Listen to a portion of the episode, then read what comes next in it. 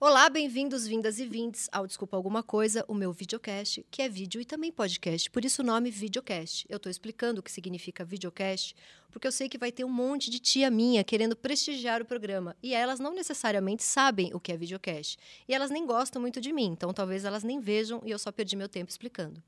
Eu estou lendo no teleprompter, como você pode perceber, perdi completamente a minha naturalidade, e isso me emociona muito, porque desde criança eu sempre quis dizer a palavra teleprompter e fazer de conta que eu não estou lendo, quando na verdade eu estou lendo. Eu sou a Tati Bernardi, sou escritora, roteirista e agora apresentadora de videocast, coisa que eu nunca fiz na minha vida, e fica aí a dúvida se eu vou saber fazer isso. Eu tenho cá para mim que não. Eu tenho cá para mim que essa é a primeira e talvez única temporada, porque a chance de isso tudo dar errado é muito grande. Nossa missão aqui é fazer perguntas inusitadas e originais para convidados maravilhosos e especiais, mas com certeza a minha parte vai ter muito erro, vai ter muita falha, porque eu só topei esse videocast um dia que eu estava maníaca e logo no dia seguinte eu estava depressiva, mas já tinha assinado o contrato e agora eu estou aqui, eu não tenho a menor ideia do que eu estou fazendo aqui.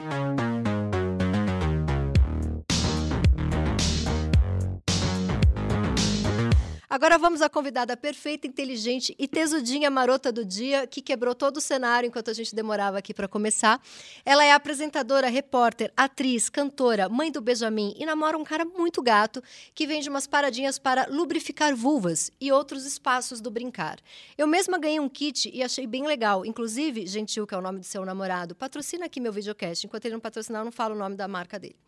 Ela tem dor crônica como eu, o que fez a gente agarrar a única amizade possível, que é a amizade do Oi, amiga, olha eu tomando um corticoidezinho no pronto-socorro. Aí ela responde com uma foto. Olha eu flertando com um tramalzinho na farmácia. Tamo junto, barará. Ela saiu da Globo como eu inventa coisas estranhas para ganhar dinheiro como eu. Inclusive, eu estou aqui por isso. Ela tem um nome popular como eu. Ela se chama Tielen e eu chamo Tatiane. Porém, ela foi agraciada com algo chamado beleza estonteante e nisso não somos gêmeas de alma e tudo bem. Ela apresentou o evento mais importante do século, o Lula Palusa, e viu de perto o início do Ministério do Amor e do Ministério do Namoro, local em que Alckmin beijou sua esposa Lu depois de 119 anos e foi tudo muito comovente. Ela é a pessoa muito generosa e corajosa que está aqui comigo do meu ladinho, muito gostosinha. Ela é minha amiga Titi Miller. Ah, a, gente já, a gente já fez esse oi nove vezes. Mas sempre com muita espontaneidade. Muita espontaneidade. E Parabéns, Tati, porque agora você é oficialmente uma apresentadora. eu sou, eu tô um pouco nervosa. Não interessa se é de videocast ou não. Videocast é TV. não. Só falta uma três tabela pra você virar o quê? Uma VJ. Eu acho. Mas eu, eu- mas eu parei nas músicas da, de 2000. Eu, também. Isso não quer dizer É, nada. isso não quer dizer nada. Eu É. poderia. Mas eu teria que ter uma coisa meio tortinha, né? A gente já tem. Toda VJ... Mas, mas a gente já tem uma lordosezinha Eu achava assim, que toda uma- VJ tinha uma questão ali de uma lombar meio cagada e elas, todas vocês tinham 20 e poucos anos. Então, tem uma coisa muito engraçada. Quando tu coloca no Google lá, acesso MTV, eu tô sempre na mesma posição que é com a mão aqui. Eu achava sempre que era um pum, que vocês tinham um pum ali dentro de vocês, todas. Porque era uma posição. Eventualmente sim, Sim, porque foi um programa que durou é, comigo e com a Mari. Foram muito, é, ele- Muito ano sem soltar pum. muitos anos. Ele entrava em janeiro e saía em dezembro, muitas horas ao vivo. Obviamente, a gente soltou muitos puns naquele Sim, estúdio. Rolou.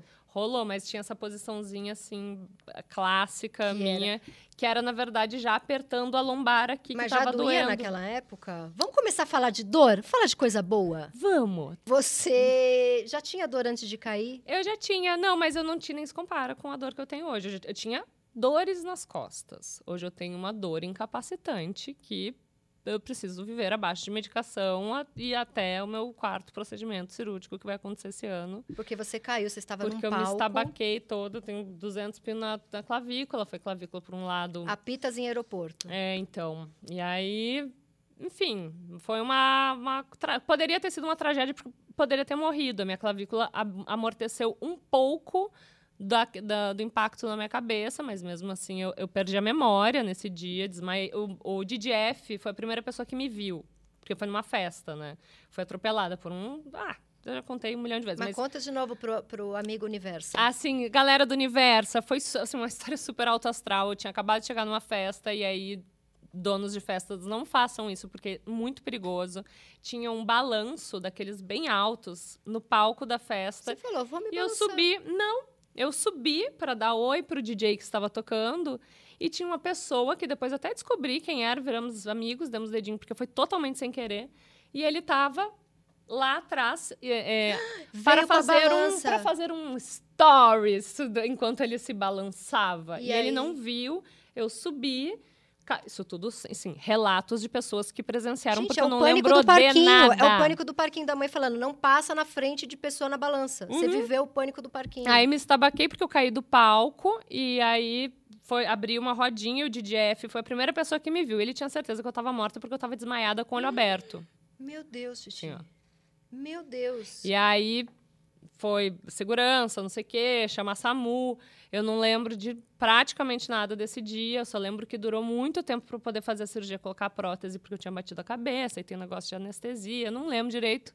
Mas desde então eu vivo assim com essa minha companheira, que tu sabe como é que é viver Que é com dor. isso. Eu tenho uma metáfora que eu uso para pessoas que não têm, não sabem direito o que, que é viver com uma dor crônica. Dá o teu dedinho aqui. Dá dedinho. Que é assim, ó, é tipo é tu viver com isso aqui, ó. É isso. Isso aqui. Vai tentar assistir uma série. É. Tenta, engaja uma conversa, vai, dá o teu textão aí Atura na. um, A gente aprende um a. tio a- conservador. É, exatamente, com isso aqui, ó. Com a- uma, um alfinete espetando embaixo da tua Sim. unha o fucking tempo todo, dormindo, E acordando, esse acidente tomando tem o banho. quê? transando. 10 anos? 8? Foi em 2018 e aí eu perdi a memória, eu acordava todos os dias em 2017. Você viveu aquele filminho, o É, Amor não sei das quantas. aquele lá. Com aquela atriz que não sei o nome. A o Drew homem- Barrymore. A Drew Barrymore. Entendi. E, o que, e como que tá hoje? Você, você procurou tratamentos? Porque eu sou a louca dos tratamentos para dor crônica. Todos, todos E a real é que eles imaginar. não funcionam, né? Vamos Sim, dar essa, vamos dar esse spoiler. Ai, eu queria muito não ser a pessoa que traz más notícias, mas mesmo o CDB não coloquem tanta, tanta, Tanta expectativa e, e- Eu sei que é um tratamento alternativo, a gente não super tá aqui super. importante. Que, Gente, farmacos, Sim, ai, sim, nossa, amo s- tomar opioides. Não, não mesmo. Tô colar um Sim. adesivo de que morfina ela, nas ela costas. tem tramal tatuado na coxa, mas é, foi um nome de um... É, é tramal com coraçãozinho e um Sim. restiva, gente. Não, Só- mas eu fiz. Eu, eu tomei a maconhinha líquida e eu fiquei bem... Por, melhorou. Por, assim, Eu fui no tudo, teu reu- reumato. Tudo. O Thiago. Ah! Um beijo, Thiago. O maconheiro do, do Sírio. Beijo, Thiago. É, não, assim, melhora. Tudo melhora. Acupuntura melhora. Shiatsu melhora. Terapia de vidas passadas melhora. Tudo melhora. Mas melhora. Você continua com a dor E tem uma e ela coisa. volta depois de uma semana intensamente. Além de tudo isso que tu falou, que eu sou apresentadora, cantora, eu dublei um filme que eu cantei. Eu sou cantora. é Quem não pegou essa ref, a Maísa é cantora. eu amo esse meme da Maísa. Eu sou também dermatologista e ortopedista. E tem uma coisa que é na dermatologia e na ortopedia elas são muito parecidas porque tu faz várias coisas na cara e tu não sabe exatamente o que foi que fez com que a tua pele melhorasse. Sim. E tu faz várias coisas para melhorar a dor. Ah, eu tô não, não paro de, de sambar aqui, né? É, a diretora está falando, não se mexa tanto na cadeira. Mentira, ela não falou nada. Só Ah, quis trazer tá. a participação dela. Ah, entendi. É, tem várias coisas que tu faz ao mesmo tempo para melhorar a dor e tu não sabe exatamente o que foi, porque faz a acupuntura, a osteopatia, o CDB, o remédio, Ou o se o físio. acupunturista te ao pilates. naquele dia e você precisava falar, e aí a dor melhora. Mas aí melhora um dia, piora dois, aí melhora três. Aí Então, mas no seu caso, a gente está começando o programa bem para cima, né? Eu, assim, a, a primeira pergunta era sobre sexo, mas vamos falar de dor, né? Que tem uma... Que é super alto astral. Super alto astral. Mas, assim, eh, tem, tem uma coisa que rola que é... Você sabe que você sofreu um acidente e você sabe de onde vem a dor. Eu comecei a ter uma super dor, eu tô com 43, farei 44 em breve. Eu comecei com 20 e poucos anos. E é, ah, fibromialgia, dor crônica. Que é basicamente meu pescoço dói muito, minha lombar dói muito, o meio das minhas costas também dói. E tem dia que até pé e mão eu deito para dormir, eles É, estão meio. Eu irradia pro pé, assim, e dá choque na. Mas assim, várias coisas. Ah, vou fazer uma super reposição de B12 porque os nervos, não sei da coisa. Melhoro por alguns dias. Acupuntura, melhoro por alguns dias. CB CDB. Fiquei bem alguns, algumas semanas. Mas ela tá ali. E eu acho que terapia também tem a época que eu falo um monte de coisa que tá ali engruvinhada, Sim, também dá uma sim. soltada. É Ayahuasca, sei lá, nunca tentei, Nunca mas. tentei, muito medo de vomitar. Eu tenho, Pavor. enfim, também, assim, né, que tenha coisas de interações ali, até medicamentosas, que se caso você vá para terapias bem alternativas, consulte seu médico antes, porque pode dar bem errado. Ou Sim. pode dar muito certo também. Gente, terapias alternativas estão aí para, né, Sim, sim. para o povo tentar. Mas vamos falar de Gentil, Vamos, esse homem vamos. Vamos falar de coisa maravilhoso, boa. É, que, assim, a gente chama de namorado ou de marido? Porque você já mora... Companheiro. junto- Companheiro, companheiro. É, marido é um negócio que ficou ali junto com famílias conservadoras. Ou a É. gente ainda fala marido? Não sei. Não sei. Você chama de companheiro. Ele tá Companheiro. ali no dia a dia. E é morando junto. companheirinho. Ele é companheirinho. E aí, assim, é, ele trabalha numa empresa que a gente não vai dar o nome, porque no caso ele não depositou os 100 mil reais na minha conta que eu tinha pedido. Já né? já entra o Pix. Então, não tem o merchan, não vamos falar o nome. Porém, ele trabalha com estimulantes do quê? Da, do, do líquor vaginal, né? Do líquor, desse É, do- sagrado. desse sagrado líquido. da baba vaginal. Então, ele trabalha com isso. Você faz uso do- dos produtinhos? A gente testou todos. E É. o que eu mais, assim, bri- assim, o que mais brilhou, adivinha qual foi? A o massa de massagem, o óleo de massagem. Ah, porque já estamos conectando de novo com a dor, a gente não vai conseguir sair disso. Acabou. Não, ó, Não, gente, vamos é- sair, não, vamos são sair. todos gostosinhos e também tem uma coisa dessa marca que eu não vou também fazer muita propaganda. Começa com porque... L. Dê um Google. É, não, nome é do tudo vegano e tem o negócio do certificado, porque tem, assim, gente, não vão enfiar qualquer coisa pra dentro de orifícios de Sim. vocês que pode dar ruim, né? Então Sim. tem ali toda a. É tudo bonitinho. Eu tenho uma amiga que foi tentar a banana. E aí ela teve que contar para E aí deu alguma infecção. Aí ela foi contar pra obstetra dela, que imagina, essa mulher é uma santa tendo que aturar isso, né? E elas chegaram à conclusão que na próxima ela pode tentar sem a casca. Ah, ela enfiou uma banana, banana, achei que fosse o sabor banana. Não, ela tentou uma banana. Não sei pra que isso. Tanta série pra Gente! ver, né? E sugador. É, não, mas é porque acho que o namorado pediu. Tinha ali um fetiche com a coisa da banana. Bom, Vamos- eu vamos- não, não tô aqui pra julgar não, ninguém. não vamos julgar, né? Mas tem, por exemplo, produtos legais. Mas aí vocês usaram Mas todos. eles não, mas o esses produtos, eles são os produtos que é de, chama de é, saúde íntima, né? Não, é lá, lá não tem ainda, mas eu acho que vai ter é, sugador ou, Não, ou não tem brinquedinhos, não tem brinquedinho. brinquedinhos, são, são coisas, tem, por exemplo, um sérum para, a gente não passa um sérum aqui nas, nas nossas pregas dos olhos, por que não passar na prega do olho do cu? Olha isso. E tem produtinho que ajuda a fazer o sexo anal também? Acho que qualquer lubrificante serve para isso. Né? Olha a minha experiência, né? No- eu não tenho muita experiência Eu na região. Mas o pé também não- não quer dizer. Não quer dizer que a gente não tá aí vivendo nossa vida. Não, não quer dizer que a gente gosta de fa- falar sobre isso. Teve uma, assim, Vai. obviamente muitas aspas sairão daqui, afinal, né? Sou um grande gerador de aspas humano. Nossa, minha Eu já tô até aqui com post-it, dependendo do que já anoto. A primeira entrevista que eu dei para falar sobre sexo foi de uma afinada revista que tinha moças nuas. Sim. E Começava com P. É, e aí eu, a- a- ele fez uma entrevista e tal, e ele perguntou: vem cá, se essa loucura na cama que você disse que é. Eu, gente, quando foi que eu disse isso? Quando que você disse isso? Eu nunca disse isso. Aí eu, vem cá, assi- assiste 10 minutos do programa, e aí, na época da MTV, né? Porque se apresentavam de sexo também. Um de sexo. E aí ele ligou de novo e falou: Nossa, você é super engraçada, divertida, adorei o programa e tal. Eu falei, então, não é porque não é porque eu falo sobre sexo que eu sou a louca do anal giratório.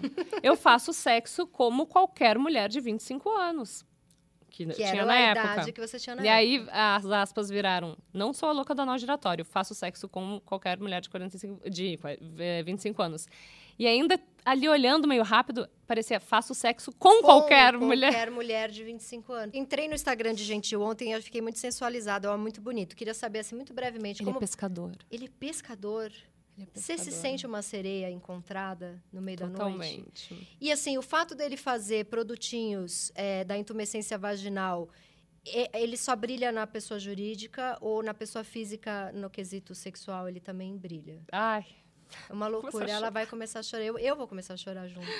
Ai, gente, porque tem uma coisa também, assim, que eu tinha passado por um longo inverno, né? Sim, The Winter is Coming. É, eu pari, aí foi aquela coisa toda. Amamentou, Amamentei. pandemia. Engordei 8 quilos amamentando. Tive aquela. Eu não sei se eu cheguei a comentar, mas eu tive um abscesso no peito. Com dor crônica. Não sei se você falou já da dor crônica. Mas eu fiquei com um peito desse, tam- desse tamanho e o outro desse. Porque eu seguia amamentando em um peito só, então eu tava com a autoestima Você tava super meio baixa. monoteta ali, Monoteta. Tu fica, acho tão bonita monoteta, só que não. Então eu tava com a autoestima baixa, eu tava sem me conectar sexualmente com absolutamente nada. Assim, ó, se brotasse.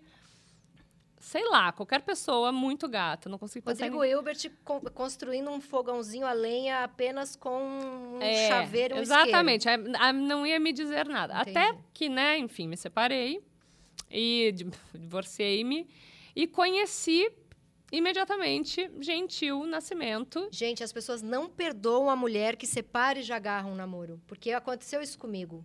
E assim, primeiro que vem a pergunta, ah, já era amante, né? Vem sempre essa vibezinha de já, já tava na vida. E se fosse? Eu acho que se. É, vamos deixar isso no ar. E se fosse? É um problema. Não, meu. não era, tá? Mesmo. Mas vamos, assim, Não, mas vamos deixar no ar que é bom pra audiência. É, Até porque eu tava na pandemia, tava assim, naquela coisa restrição total, com Isolada. criança em casa. É, as pessoas estavam começando a vacinar e Gentil tem uma coisa muito interessante, que ele é asmático. E ele tava com Ótima duas doses. pessoa. E aí o DDF, que é o meu melhor amigo lá, que é o nosso ministro do namoro, empossado no palco da posse do Lula. Eu, é, o Lula falou no meu ponto. Falou, ó, o ministro do namoro é o DDF. Gente, ele Lula... aceitou. Ah, meu. Falou no meu ponto, que era, o- era Que o Lula que tava ali na, no na- no switcher lá, assim, ah, corta pra três, não sei. Presidente, DJ, Presidente. Ele e. Jan, Janjona. Minha best também. E aí, conheci Gentil e to- tudo mudou. Depois que a gente vira mãe, a gente se sente... Não sei como é que tá pra você, assim, mas eu passei a, assim, idolatrar o meu corpo. Mesmo, assim. Tipo, Tipo, me achar a mulher mais foda do mundo. Não tô nessa fase, não. É? É, não, mas acho que nunca tive ela, essa fase. Não, mas é- é- veio aí. Eu nunca tinha tido essa fase. É, É. Ela está acontecendo neste momento, Tipo, assim. você, você olha pelada, você se acha muito gostosa, não é isso, não tem a ver com amar. estética. Não tem a ver com estética. Tem a ver com a. a- a- Ai, lá vai o sagrado feminino, mas eu não sou. Vou ser cancelado se eu falar que eu não sou do sagrado feminino. Cara, eu acho que assim, eu nunca passei a minha menstruação na minha própria face. Porém, eu gosto muito de. Eu já reguei plantinha. Já regou plantinha? Já, uma Legal, vez, legal. com um copinho. Testei. Podemos- Ela ficou bem feliz, era a árvore da felicidade. Mas, enfim, eu fui me, eu- assim, eu fui me sentindo numa potência, sabe? Sei. Que é essas palavras que eu, sabe, que eu tô meio já de bode. Eu senti isso quando, quando eu me separei. O meu maior pânico era como é que eu vou ficar sozinha com uma criança em casa? Será? Eu queria chamar um adulto para ficar junto comigo, com a criança. Sim. Porque. E aí eu conversei com várias amigas e elas, ah, isso é normal. Porque assim, eu pensava. Tô, tô sozinha com a criança em casa. Fui tomar um banho, me senti mal no banho. Caiu minha pressão, que eu tenho hipoglicemia, sou Uhum. vasovagal. Tô sozinha com a criança e tô com a pressão 2 por 1. Um. Então, logo que eu me separei, eu tinha uma coisa assim: eu deixava minha mãe, o meu ex-marido, duas amigas, a babá que tava me ajudando, Sim, assim, ó, dorme, dorme com o celular perto da cama. Porque se eu passar mal de madrugada, eu tô sozinha com uma criança. Sim. E eu falei, putz, isso vai durar até ela ter 15 anos, né? Assim, na quinta noite, eu já não tinha mais medo nenhum de estar com ela. Eu pensava, cara, é isso aí, É mãe. óbvio que eu vou dar É conta. óbvio que eu vou dar conta, vou passar mal coisa nenhuma. Aí corta no dia seguinte, eu não vou dar conta. E tudo bem, é, É, essa coisa, é essa isso aí. montanha aí. Mas eu senti muito isso. Mas não passou por uma coisa de, nossa, que, que, que grande gostosa. É, talvez, não sei, não quero também, né? Porém, eu melhorei muito a minha, a minha performance sexual, porque eu me vejo de fora transando. Meu corpo sai e eu me observo. Não, mentira. Mas eu acho que hoje em dia eu, eu transo melhorzinho pra mim. Então, tem muito eu isso. acho que tem isso com 20, 30, tem uma coisa meio da. da de performance. de performance, de, ah, eu, será que tá aparecendo uma barriguinha? Será que tá Hoje em dia.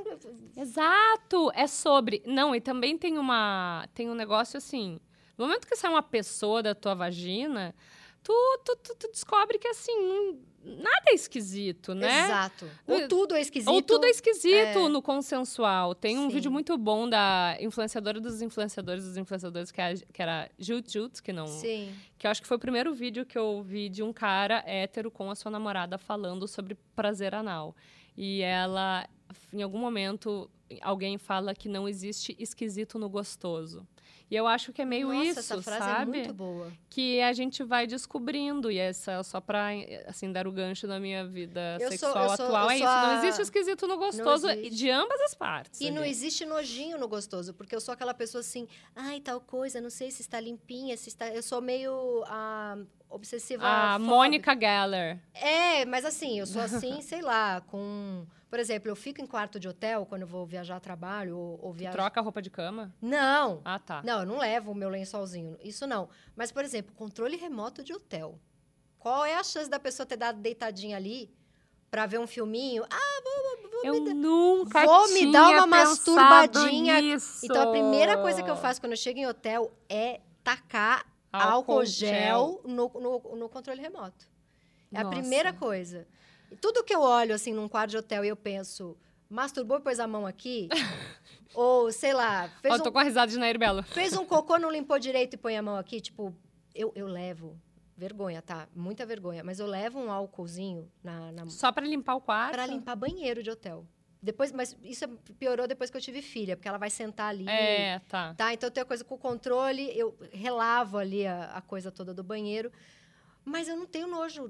se eu tô apaixonada e ali tá gostosinho, nada é nojento, né? Não, é, não. Acho que, Tem coisa que é nojenta, Sim, mas gente, calma, passei. peraí. Eu não, eu Mas não sei, eu não por- gostaria de ser interpretada assim, até o último nível. Não, tem coisa que é bem nojenta. Não, Tem não. coisa eu não, que é muito não, nojenta eu não mesmo. faço a coisa do faz xixi em mim, isso aí não. não. Também não. não. Não, Tá? É, Mas falando em fazer xixi, sabe o que, que dá muito tesão? Um cara que faz xixi sentado. Aliás, tem um vídeo aqui maravilhoso. cara, homem que não suja banheiro pra fazer xixi. é- O é- meu namorado ensinou o meu filho a fazer xixi sentado no penico. Nossa, Tu gentil. entendeu? Gentil Tu é entendeu onde mora o tesão? Mineiro, mineiro, né? O cara que cozinha, assim, ele, eu, eu falo pra ele que é uma das formas mais lindas que ele tem de dizer eu te amo é ele cozinhar pra mim, porque ele cozinha muito bem, né? E ele Chama pesca. lá, porque a gente, eu também não saio. E a gente é vizinha, E também, assim, é- eu só falo, chama. fico em casa, eu tenho uma brincadoteca, chama Rita lá, pra Boa. ficar lá brincando com o Benjamin E também. com quanto tempo de namoro vocês já foram morar juntos? A gente foi morar juntos com seis meses de namoro, mas hoje a gente tem dois apartamentos. Ah, vocês moram junto, mas também é mais ou menos. Ele paga um aluguel, um condomínio, um negócio lá que ele não usa.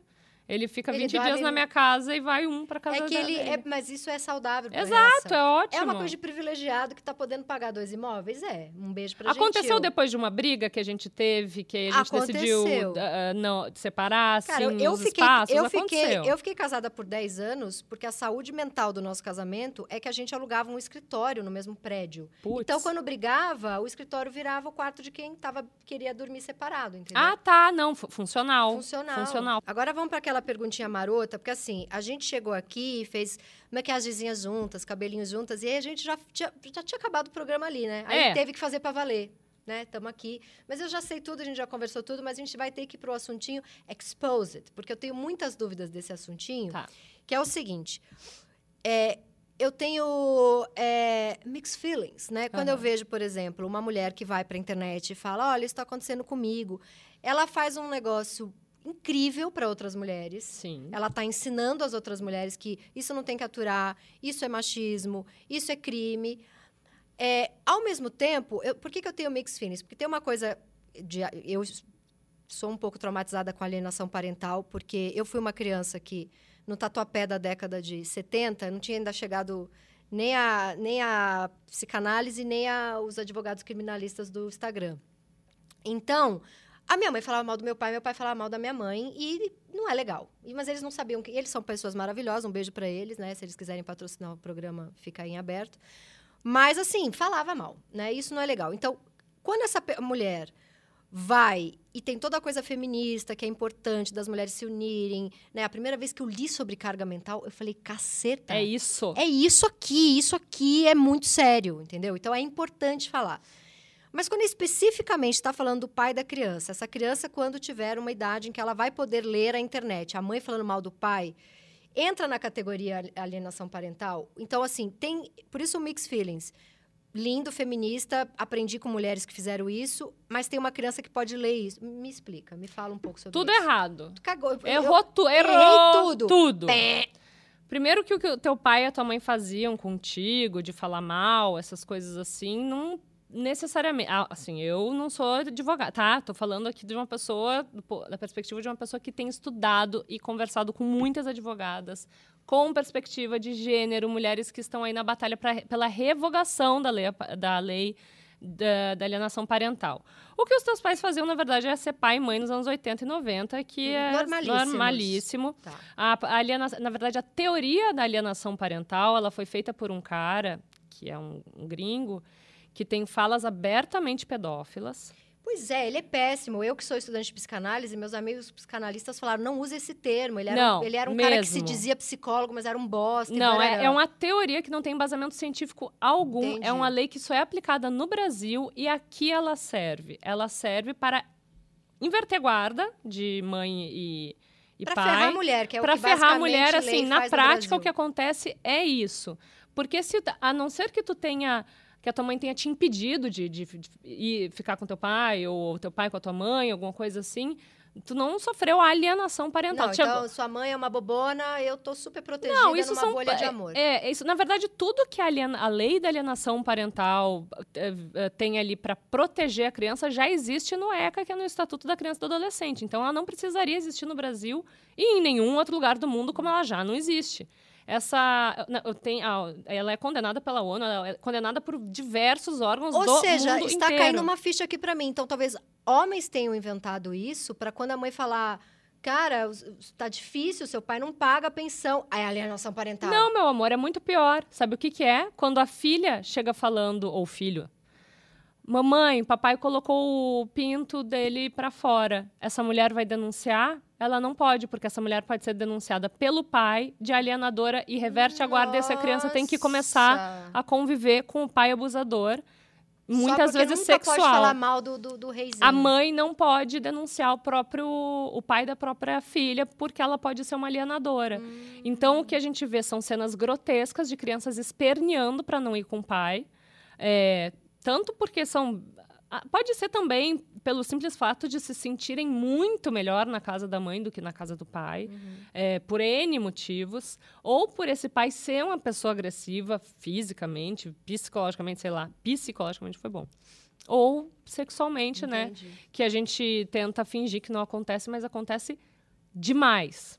No Brasil, muito, no mundo inteiro, mas no Brasil demais mesmo. Isso é um tabu muito grande. E a maior parte dos, da violência sexual contra a criança acontece dentro de casa, dentro de casa e pelos pelo pais. Pai. Tá. É estatístico isso. Então, assim, a lei da alienação parental ela já deveria ter sido revogada há muito tempo. É, o que tem várias hum, advogadas e alguns advogados e pessoas aí, né, juristas defendendo essa essa, essa revogação e eu acho que ela tá para cair. Fica aí meu apelo para a nossa ministra Cida, da, né, do, do, do, Ministério da Mulher é que ela aconteça imediatamente, assim, porque... E se uma mulher quiser, se um pai está difamando a mãe para a criança, que nome teria o que protege? Não é alienação parental. Que hum. nome que teria, então? É, tá, tá lá no, no, na lei tá do Estatuto, Estatuto da, da, Criança e Adolescente que a criança tá ela tem uh, ela tem que ter né, o livre a, contato, enfim, eu não sei de cor, gente. Sim, eu não sou tá uma ali, pessoa. Não precisa tá ter ali, essa lei. não precisa ter essa lei. Agora, ah. outra coisa, outro, é que tu falou outra tanta coisa, coisa problemática é que, que eu não sei nem por onde. Errado em ah, seis... do Exposed, Eita, olha só. So, falar sobre o pai da criança ou não.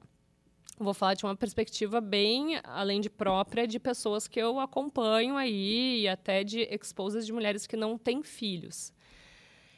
Ir para a internet é o último recurso e não é porque a mulher está é porque... sentindo prazer em fazer não, isso. Não, ela está tipo mesmo, exausta mesmo já. assim, é porque tá ela não tem mais para onde recorrer. E o judiciário no Brasil, ele no Brasil, no mundo, na verdade, mas especialmente no Brasil, ele atua todos os dias arduamente para que as queixas de violência doméstica sejam é, arquivadas ou que sejam uh, simplesmente aconteça uma desistência, porque essa mulher para ela recolher os caquinhos do que sobrou dela depois de um ano. Primeiro, para entender que ela está num ciclo de violência.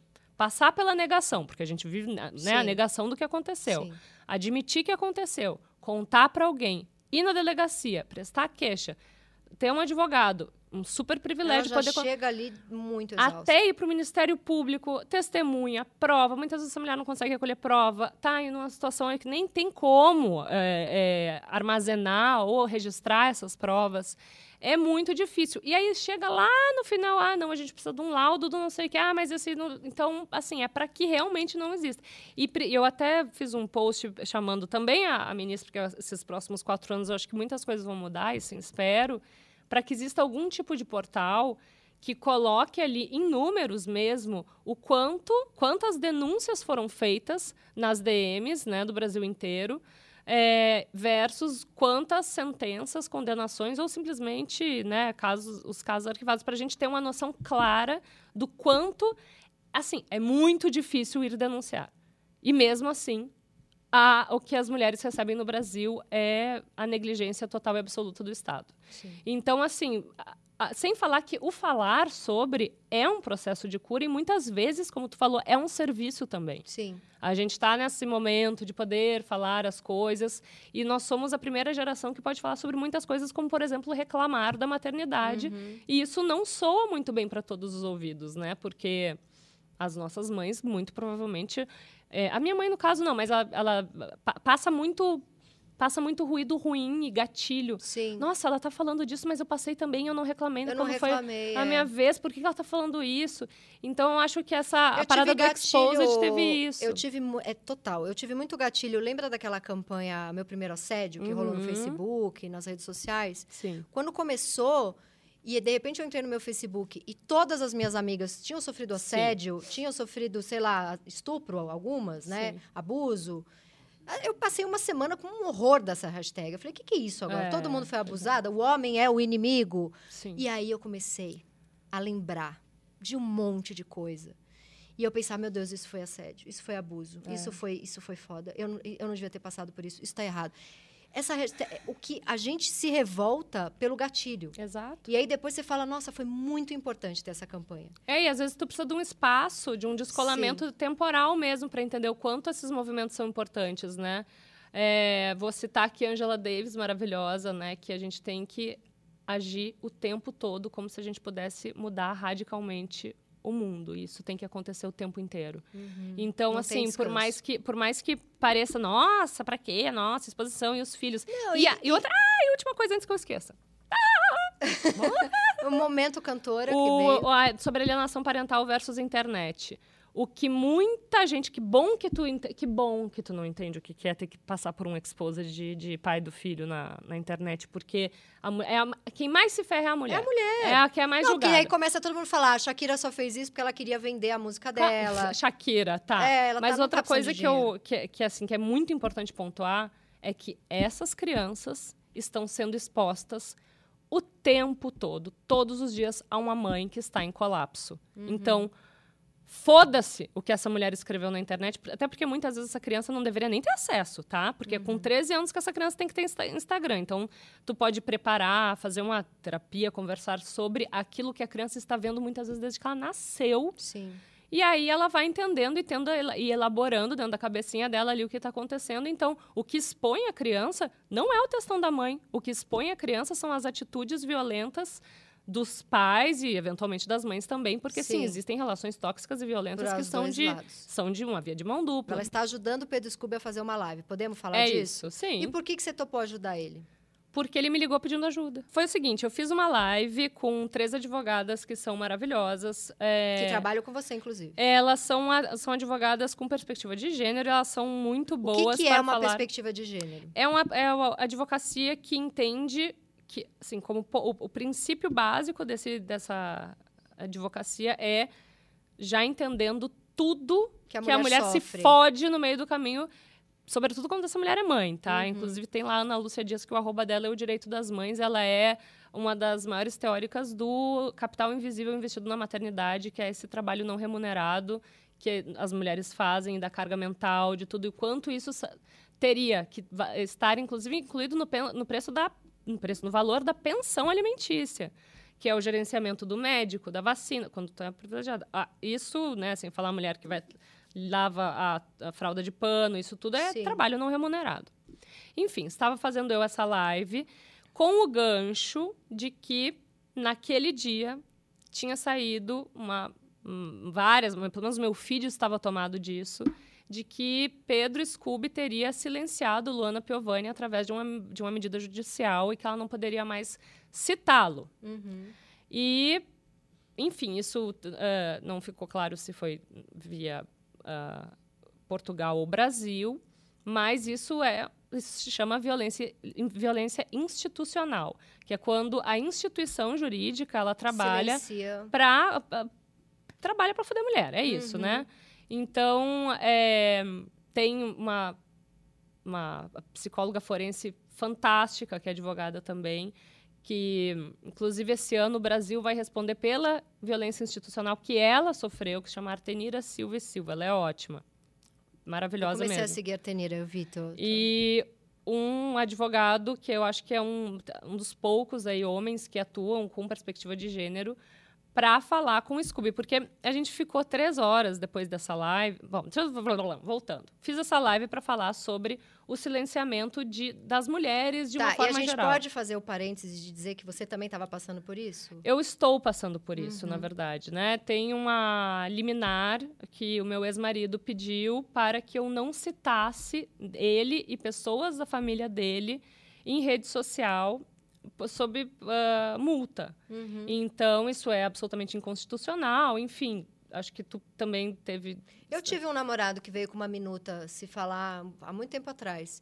Se falar, se falar de mim em crônica, vai, vai, vou te processar. E na época eu cheguei a mostrar para alguns advogados, ele falou isso aqui é uma piada, né? É, então, isso. Até porque minhas crônicas não têm o nome da pessoa, tem ah, aconteceu comigo, tal, mas enfim. É, pois é. Então, isso é, é, é muito complexo, porque eu sou comunicadora, eu falo da minha vida. Exato. E teve uma outra crônica que eu fiz uma vez também, falando de um ambiente de trabalho que estava tóxico para mim. Também recebi uma minuta que eu não poderia falar de um ambiente tóxico de trabalho. Também não tinha o nome das pessoas. É, e é muito louco, assim, né? Porque eu sou a provedora da vida do meu filho, esse é o meu sustento e, e eu falo sobre maternidade muito. E tem um, até ass- assisti a, a Manuela Dávila falando também numa live e eu, assim, concordo totalmente que é impossível a gente falar sobre a nossa maternidade sem falar de quem são os pais, Claro. né? Ou pelo menos é, situar ali qual é a situação que tu está vivendo nessa presença, nessa ausência, enfim, né?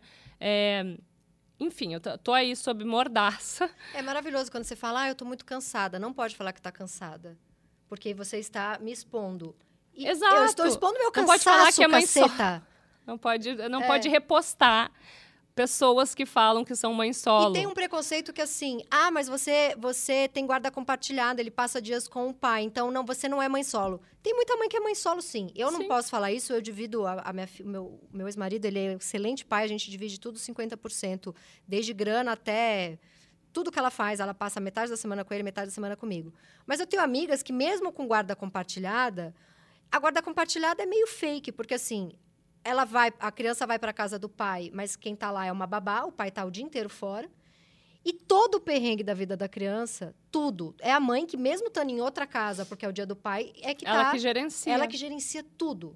Essa, a gente pode dizer que essa é uma mãe solo. Com Se certeza. tá cansada, tá no pezinho da mãe solo, é isso. Não, se, se tem alguém que tá. Sobrecarregada. Não, se tem alguém que tá muito bem é, e não tá, Se tá tem um pai tranquilo, muito tranquilão, dormindo, feliz, com uma boa pele. É porque tem alguém que está sobrecarregado do outro lado. E Isso não- e também outra coisa que eu tentei esclarecer ali pa- na minha breve ligação de três horas com o Pedro Scooby depois da minha live, que aí ele entrou em contato comigo, comecei a falar com ele, falei um pouco sobre o acesso das crianças aos, aos telefones, coisas básicas ali, diferença de guarda e convivência, que muitas pessoas não, não têm ainda Sim. esse, esse conceito, né? Que a convivência, ela é é uma, ela é o quanto cada genitor vai ter acesso à convivência com o filho. Tem, tu pode ter uma guarda unilateral da tua filha e a tua filha ficar se- é, seis dias por semana na casa do, do pai dela. E a guarda ser tua. Sim. Porque tu é responsável pela saúde, alimentação, Nossa, é é, saúde, educação e moradia. Uhum. Que precisa ser, na guarda compartilhada, tem que ser compartilhada a informação. Precisa ser de comum acordo. Tu precisa ter uma comunicação fluida entre as duas pessoas. Uma comunicação não violenta. Vocês precisam acordar sobre a escola, sobre o tratamento médico e assim vai. Uhum. Quando a guarda unilateral, né, essas informações elas precisam acontecer, né? eh, por exemplo, uma coisa que as pessoas acham muito, ah, vou- pegou a guarda unilateral, então fugiu com a criança do país. Não, independentemente do tipo de guarda, tu precisa avisar o pai ou a mãe do teu filho que tu está saindo do, do país com ela. Até tu precisa, né, tem um formulário lá que outra, a outra parte precisa preencher. Eu estou falando só a juridiqueza aqui, né?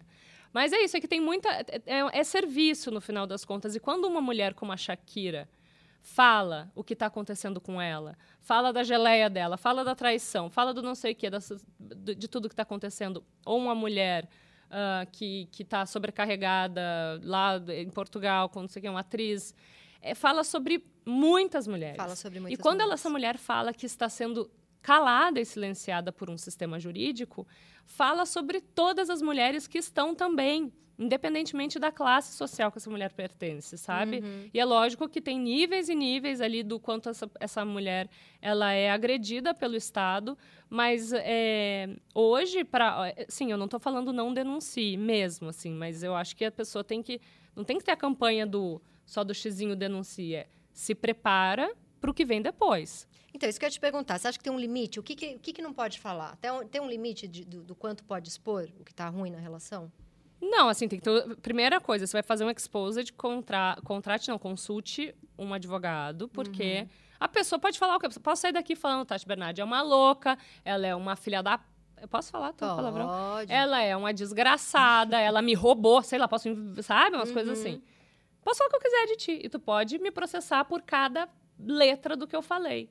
Só que tu não deveria poder fazer, por exemplo, um liminar que nem escuta a minha parte do, do, do, da história, falando Titi Miller nunca mais pode citar meu nome, ponto. Antes de eu falar uhum, de ti, uhum, entendeu? Uhum. É, tu pode me processar por injúria, por calúnia, por difamação, por não sei o que. Tá lá todo o código penal que pre, prevê todas essas coisas. Mas o silenciamento por si só é uma estratégia de defesa uh, de muitos homens que simplesmente não querem ter a sua imagem manchada, porque nem... eles preferem pagar advogado, eles preferem é, fomentar ainda mais a ira dessas ex-esposas, mulheres, companheiras, mãe dos filhos, seja lá o que for, do que fazer o mínimo. Muitas vezes essas mulheres estão pedindo há meses para que esses caras cumpram o mínimo. Aí Sim. elas bateram em todas as portinhas. Elas foram na, na, nas advogadas, elas abriram queixa, elas fizeram sei que, tudo. E não adiantou. O, a última ferramenta que tem é colocar a boca no trombone. Uhum. Até porque elas estão falando para várias pessoas que estão se identificando. É só tu olhar qualquer exposed desses, tem muito, nossa, eu também, eu também, eu também. Mas voltando aqui a Pedro Scooby, quando ele te ligou, você deu especificamente algum conselho para ele ou você armou para ajudar ele fazer essa live? Você só armou vários conselhos. Vários, vários conselhos. Eu falei a primeira coisa, procure uma advogada com perspectiva de gênero. Segundo, nunca tente calar qualquer mulher por pior que ela esteja falando de você, porque essa pior estratégia, principalmente se tratando de uma pessoa verborrágica que fala, não sei o quê, Digo por mim mesma. Perdão, tive que espirrar. Vai. Mas, né? Se, um, se, uma pessoa quisesse calar tua boca assim, tu não ia. Aí que dá mais vontade de falar. E outra, vai usar a voz dela, vai levantar um monte de hashtag com mulher, um monte de mulher feminista, vai ser mais cancelado ainda. Uhum. E abra seus ouvidinhos. E é muito importante dizer que você não está do lado de Pedro Scooby, né? Porque isso pode ter gente que vai falar, ai, Titi, você está ajudando ele, você não está do lado de Luana. Gente, eu não conheço de nenhum, nenhum dos, dos dois. dois. Ele só. Eu nem sei como ele pegou meu contato, é, de verdade. Ele só fez uma pergunta e você respondeu. É, eu atendi o telefone de...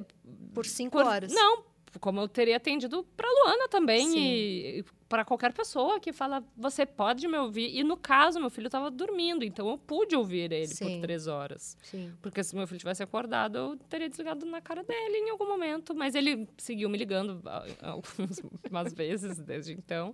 E vai acontecer. Aí o que eu falei.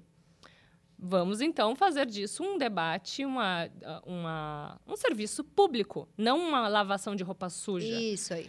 É o que eu sugeri também para que ele faz, fizesse a live com dois, uh, duas pessoas que são especialistas no assunto, eu não sou, e eu sugeri fortemente que ele fechasse os comentários da live para que o foco fosse na informação e não no barraco. Como você, tem esse. O, o Gentil tem o AP dele para quando vocês brigam, espero que ele nunca use, mas aí vocês estão praticamente morando junto. Essa é uma outra dúvida que eu sempre tenho, eu como uma pessoa recém-separada que namora. Qual que é o limite de onde ele pode se meter na educação do seu filho? Você fica atenta? Ele já deu uma bronquinha, tipo, isso você não pode fazer? Ele, ele entra um pouco nisso? Porque também o homem que não entra nada, ele não está ali na cena, ele não está na relação. O gentil, é, é, ele é um... Ele cumpre um papel lá em casa que é fundamental. Assim, por exemplo, ontem a gente dormiu... É, nós dois com o Benjamin no meio, né? E o Benjamin teve muito pesadelo no você meio da noite. Que se sua filha fosse menina, você ainda está enfrentando ainda mais problemas, eu né? Sei, é, eu sei. mais difícil. Mas é isso, uma, é, faço cama compartilhada com meu filho. Na verdade, eu tenho uma babá noturna que fica com ele à noite, é porque eu trabalho muito à noite também e eu decidi que eu iria investir em uma pessoa para ficar mais à noite do que durante o dia, que é a Érica. Beijo, Érica, eu te amo muito, você sabe. Beijo, Érica. É, Mas a Erika não tava, dormiu. Ela vai é, ter que me dar 5 mil reais, porque a gente falou o nome dela no programa. É, ela, ela tá Pix. super assim. A Erika tá, ó. Ah, tava de férias e dormiu no meio. Benjamin dormiu no nosso meinho, acordou com pesadelo 200 vezes, me descendo o cacete. Se não tivesse isso aqui, ó, essa contenção do gentil lá, não, Benjamin, porque ele já tinha, ele já estava acordado, não foi terror noturno. Uhum. Pode ter começado com, mas ele estava totalmente consciente ali numa hora que ele estava até pedindo para acender luz, não sei o quê, já estava falando, estava Uhum. acordado. Benjamin não pode bater na mamãe aqui, ó, ó. Aí ele, sabe, ele Cara, tem que se desvirtuou meter, não existe. o, o assunto pra luzinha que tinha vermelho. Aí o Benjamin morrendo de sono assim, né? E aí ele olhava pra mim, ah, era um tabefe em mim e gente eu assim. Então, é, é, nessas... Bom, Benjamin tem dois anos, né? Os awesome two. Sim. Super awesome. É, são, são os terríveis eternamente. Falavam, ah, o Terrible 2, Terrible 3. Eu falei, eu, tô, Terrible eu, four, tô no, eu, terrible- tô, eu tô no Terrible 40 44. É. A gente vai estar tá terrible pro resto da vida. Não, Benjamin é uma criança muito doce, muito, muito, muito Ele é muito deliciosa. mas ele tem essas questõezinhas de sono que eu acho que até pegou ali uma coisa da minha genética, porque eu fui uma criança que teve terror noturno. Uhum. Então, assim, ao longo do dia, questões das, né, de, do- de limites e tal, é, o Gentil, ele é muito dedicado para aprender. Ele, é, a gente faz uma consultoria lá com a Vanessa Galvani, que é maravilhosa, que é uma... Vanessa, Vanessa Galvani, 5 mil reais, Pix. Não, tá- todo mundo que falar tem que me pagar aqui no programa, Ah, tá. todo o dinheiro foi pro cenário. O cenário Ah, o- entendi. O cenário ganhou mais dinheiro que eu para fazer o programa. É um esse- bom esse cenário. deve ter sido É. caro mesmo. E ele foi lá e, e- e sentou com a Vanessa, aprendeu as brincadeiras terapêuticas para que, né, para ajudar o Benjamin ali nas, nos momentos mais desafiadores ali do dia, ajudar com a- É, porque E- a, a- e a acaba minha sendo mais filha, a minha fácil. filha ela tem, ela também é um doce, mas ela tem momentos assim que ela fica muito brava e tem uns piripaques. Já aconteceu assim de eu estar, sei lá, numa padaria com uma amiga. Às vezes eu tô com uma amiga que tem filho pequeno, então já na hora já conecta, entende, né? Porque criança é isso, Sim. é para dar trabalho. E às vezes eu tô com uma amiga que nem tem filho, mas assim, tem uma coisa que se você. Não, nem tudo é educar uma criança. Às vezes é você ser só legal com a mãe Exato. né? Nem tudo é, não vou me meter na criação dessa criança. Então, já aconteceu de eu, de eu estar com a Rita e ela dar um perrengão, sei lá, a gente estava uma vez numa padaria, ela começou a soprar o, o leitinho lá com chocolate para fazer bolha, e aí voou leite com chocolate na mesa inteira, eu fui dar uma bronca, uma bronquinha, falei, ó, filho, o que você fez? Não pode, bararã. Ela surtou, já pegou o cardápio, meteu na minha cara, a pontinha do cardápio entrou num olho meu, que eu já Nossa. fiquei, já vendo... Gato tudo. miando, cardápio entrando no É, a olho. mesa do lado já começou a olhar feio. E eu, eu tive duas experiências dela fazer isso na mesma padaria, perto da minha casa. Em uma eu estava com uma amiga que me acolheu, em uma eu estava com uma amiga que achou por bem ficar olhando para um ponto fixo na parede e não se meter, porque ela não pode se meter na criação da minha filha. Aham. E assim, a solidão que eu senti Nossa. com essa amiga que não se meteu. Porque a outra, não é que ela falou, Rita, você não pode fazer isso. Assim, ela não é mãe nem pai da Rita, ela não vai dar um esporro na Uhum. Rita. Mas ela começou a tentar distrair a Rita, começou a. Fez um carinho no meu braço e falou: Eu sei o que você tá passando. Meu filho fazia isso quando ele era pequeno, tá tudo bem. Dane-se que a padaria tá olhando feio. Se quiser, a gente vai embora. Eu tô aqui com você. Sabe? Te- começou a tentar distrair a Rita. Olha, nem que pegue o celular. Olha, isso aqui é fotinho, não sei o quê. Você vê a mãe passando por isso e você se juntar ao coro das pessoas da padaria que estão ocupadas, que estão incomodadas, assim, e você tá na mesa com a É. pessoa, É, é muito é triste. muita solidão. E essa é uma amiga que eu falei pra ela, cara. Ela falou, mas eu não posso educar a Rita. Ela ficou os 10 minutos de perrengue olhando para um ponto fixo, assim, ó. Ela com uma cara meio brava, não sorria. Nossa, que agonia. Uma agonia. Eu meio que fiquei umas três semanas sem conseguir falar com essa amiga, porque entrou num lugar assim de. Tá me julgando. Mas assim, é que também, às vezes a pessoa não tem repertório. Não, e- ela tem uma filha. Tem Ah, uma ela filha, tem ado- uma ela tem uma filha. filha Ah, pré-adolescente. então, bom, enfim. E, É na que- verdade, ela tava assim. Ah, a Tati não sabe educar, por isso que essa criança tá, tá- tá Nossa, fazendo entendi. isso e eu não vou me meter. Sinto entendeu? muito que tu tenha passado por isso. E voltando pro caso do meu namorado em específico, ele tem três irmãs. Duas têm filhos e a, a- a- uma das irmãs dele tem uma filha pequena. E ela é também, assim, né? Ela, ela trabalha com disciplina positiva e tal. Então, ele já viu essas cenas sendo Uhum. é, contornadas muitas vezes. Ele também já foi ali mediador, E porque ele, ele, é, comprou, ele é e ele pa- comprou, padrinho. e ele comprou o perrengue e a maravilha que é 100% você. Você não é a gatinha que ele leva na balada. Você é uma mulher com um, filho pequeno, ele acorda Passando de por um divórcio treta é demais. Isso. Você conseguiria ser a namoradinha de alguém? Alguém que não quer conviver com seu filho? Você cons... De jeito de nenhum. Não, não, de jeito gente... Outro dia eu falei isso na análise. Eu falei, eu não consigo mais ser namoradinha de ninguém. É tipo assim, me conheceu já, convive com a minha filha, é isso, se cara. mete nos meus perrengues. Não tem mais saco de, de ser uma namoradinha, descoladinha. Total, não, ainda mais no contexto ali que a gente começou a namorar também, meio essa coisa pandemia, sabe? Dando um vento para já, sei Sim. lá, arrefecendo, enfim. A gente pegou Covid juntos, então ele já estava fazendo lavagem nasal no meu filho, sei lá, um mês depois que a gente se conheceu. Então, ele, ele bancou muito, assim, eu falo que ele não começou a namorar, ele, ele abraçou uma ONG. Sim.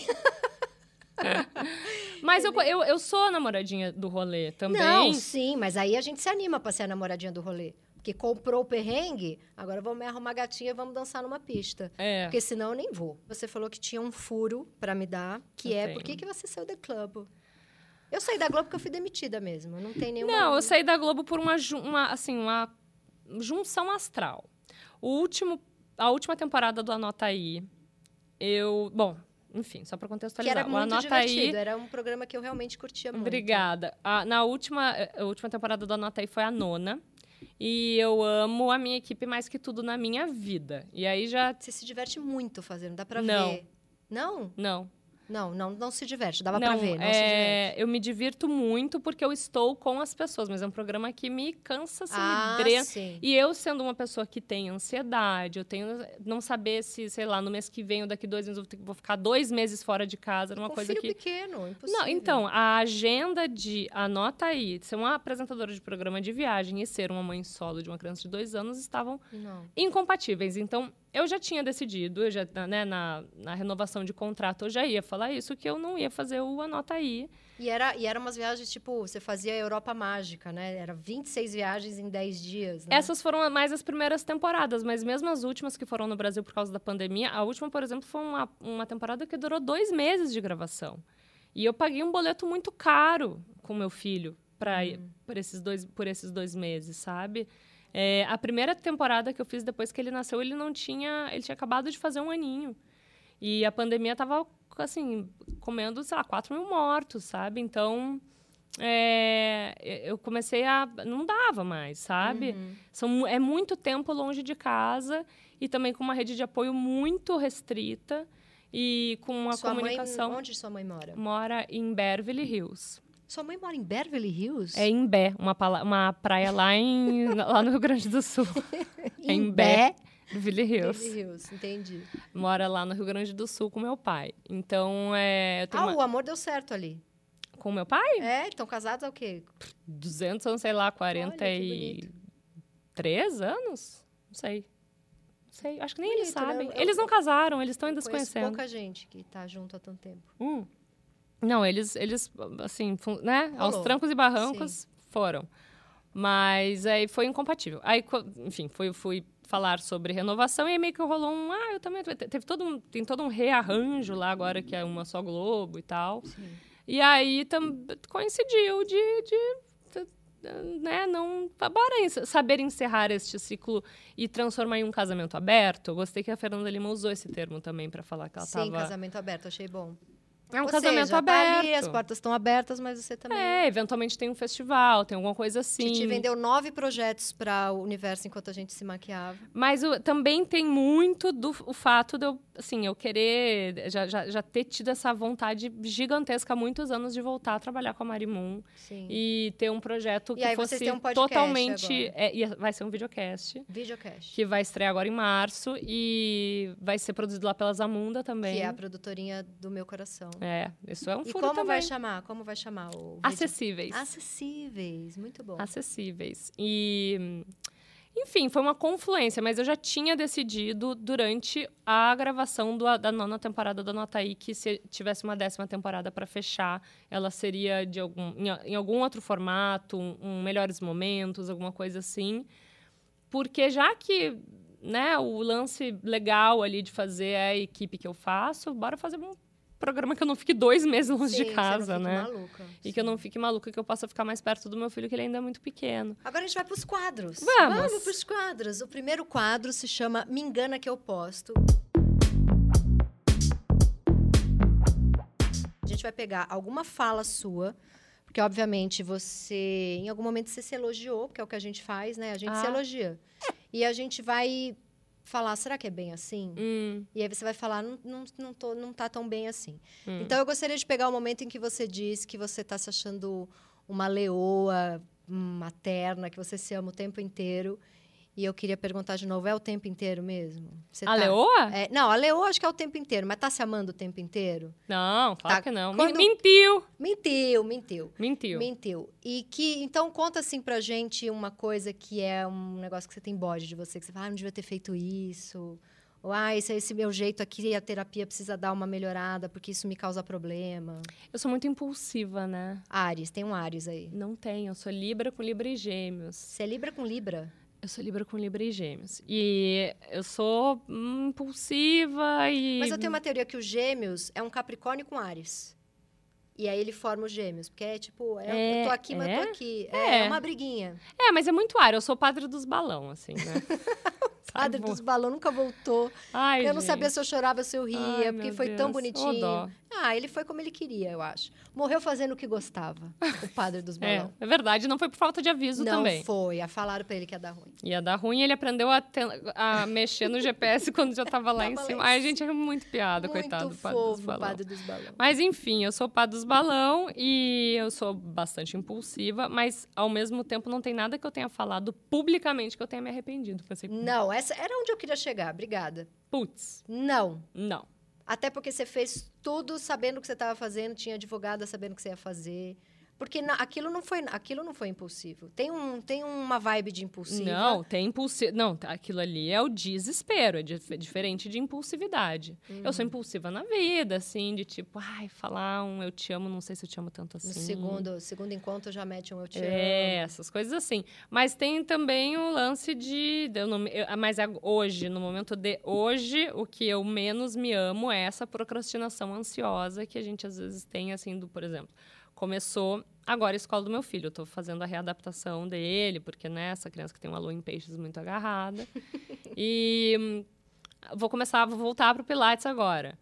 Ah, mas tem isso. Ah, mas tem aquilo. Aí tem que passar no cartório para fazer não sei o quê. Aí quando vê, tem um bilhão de coisas para fazer que nada era muito urgente, eu não faço nada. Sabe? E aí, quando fica, aí fica tudo urgente de repente. E aí fica tudo urgente de repente. Eu me enfiei em 25 projetos agora. Sou que eu- igual. É a, não, a procrastinação ansiosa é, é maravilhosa, porque na verdade não é que é uma procrastinação. É que porque é tanta coisa que parece que você está procrastinando. Exato. E aí tu vê ali naquela tua tabelinha de coisas e tu pensa, meu Não vai, pai não vou conseguir. amado. Benjamin fala, Você meu tem pai amado. secretária? Não. Você sabe que mudou minha vida ter uma secretária. Mas ela, ela se demitiu ontem porque ela falou que eu sou insuportável, eu tô sofrendo. Desculpa. Mas mudou, mudou muito a vida. É, é porque eu, eu, não, eu não dava conta. Porque é um monte de coisa. Eu fico. Ah, eu, sei, eu, eu sempre parto do princípio de que a qualquer momento eu vou ficar muito sem, sem trabalho, muito sem dinheiro, muito. Eu não- tenho isso também, mas é que a gente também, é, é, talvez um pouco do nosso histórico de família. Família sem não- grana. Família é. sem grana. Então, assim, total. se eu estiver fazendo oito coisas, eu vou estar com medo de estar sem trabalhar e estar sem grana, e aí eu vou tentar fazer 18. O que não é ruim, porque o ano passado, quando eu perdi meus dois principais empregos, eu tinha mini coisinhas que me seguraram, Uhum. né? E, mas é ruim porque eu acho assim, por exemplo, que a gente estava falando no começo, né, da dor crônica, eu tenho enxaqueca, eu tenho dor crônica, de vez em quando eu tenho crise de pânico. Eu acho que isso muito é o corpo avisando, filha, se você não para, eu paro você. Puta que pariu, Se Tati. você Tu, não- tu tirou isso da minha mente? Tirei, a gente é a mesma pessoa, você só nasceu bem mais Não, porque isso aconteceu real. A última pessoa com quem eu conversei antes de sofrer o acidente, ela tava falando assim: Nossa, Titi, eu tô vendo, tu não para, tu tá aqui não sei o quê, algo, China, algo Japão, não sei o pra parar a barararara. gente. E eu falei, então, eu tô. Eu tive, um, eu tive dois burnout esse ano. é, e eu acho que é isso mesmo, porque se Cara, eu não parar, eu falei, ela disse que foi literalmente o que eu falei. Se eu não parar, alguma coisa vai ter que me parar. Mas isso é psicanálise. É, e sabe o que, sabe o que eu fiz? Não parei, porque oito dias depois de, ir pro, de sair do hospital, tava eu lá Tava na apresentando. UTI fazendo um Não, eu tava no projeto. Cara, eu tava apresentando um programa de, de, de estúdio com 200 pessoas na equipe, um reality show de, mes- de, de cerveja artesanal, Tipo, dez dias sem depois do memória, sofro- do acidente. com- sem conseguir. aham. Que tipo, loucura. muito colado no acidente. Eu, eliminei o cara errado duas vezes no primeiro eh, episódio, porque a, a Cássia. o cara errado. A Cássia dizia, beijo, Cássia. Ela me falava no ponto, é, não sei o que, e o eliminado é o tal. Aí, quando ela terminava de falar, eu esquecia o que ela tinha acabado de falar e eu acho que eu eliminei o que eu achava que deveria ter sido eliminado. foi, foi um ato falho, foi, foi honesto. Duas apenas. vezes. Aí eu lembro que eu fiquei meio, ai, gente, desculpa, sofri um acidente, tô com memória muito ruim e tal. Fazendo prova de figurino sem poder levantar o braço. Hum, mas tem um negócio Fisioterapia assim, no meio da- do O negócio. Freud falava de um negócio chamado para-excitação, que a mãe, automaticamente, quando tem um bebê, ela sabe que não pode uma luz forte na cara do bebê, não pode vir aquela tia com 8 litros de perfume no corpo, não pode uma música muito alta. Isso o recém-nascido mesmo, assim, tem dois, três Sim. dias de vida, ele fica ali, na- assim, insti- instintivamente a mãe sabe, vou deixar numa meia luz, numa temperatura mais ou menos, sem muito barulho e tal.